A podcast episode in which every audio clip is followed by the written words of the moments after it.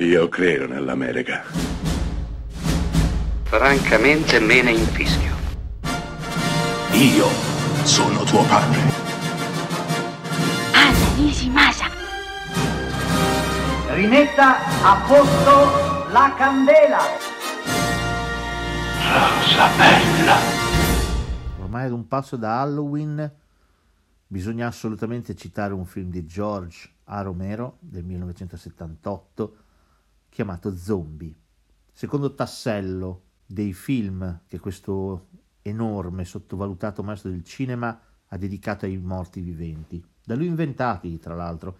Lo zombie prima di Romero era qualcosa di diverso, era un succube. È l'intuizione di Romero che trasformerà questi esseri in morti viventi, cioè in noi. Una cosa che ripeterà in continuazione in tutti i suoi film, mettendola in bocca in forma di battuta a uno dei suoi attori: loro sono noi.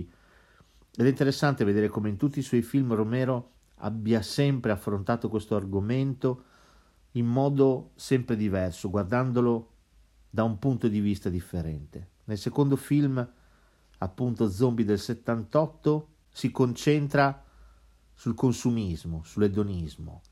I nostri protagonisti, un manipolo, veramente un manipolo, tre uomini e una donna, si salvano in elicottero e si rifugiano in un centro commerciale.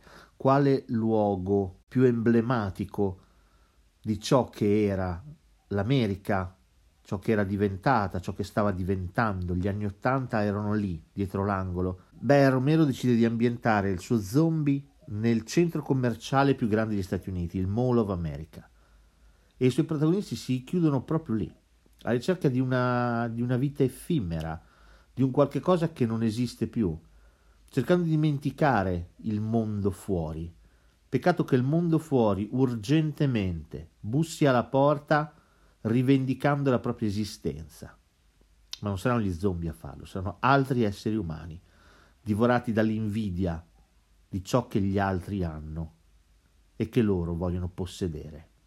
Zombie è un film enorme, bellissimo, un film indimenticabile, certo non per tutti, perché al di là della metafora politica il film è ovviamente sanguinosissimo, alcune scene sono veramente disturbanti, ma se riuscite ad andare oltre, anche solo per un secondo, vi accorgerete che questo splendido film parla veramente di noi, di ciò che sarebbe arrivato, di ciò che saremmo diventati. Una massa informe, desiderosa solo di soddisfare il proprio istinto primario, in questo caso mangiare, nutrirsi. Nutrirsi di cosa?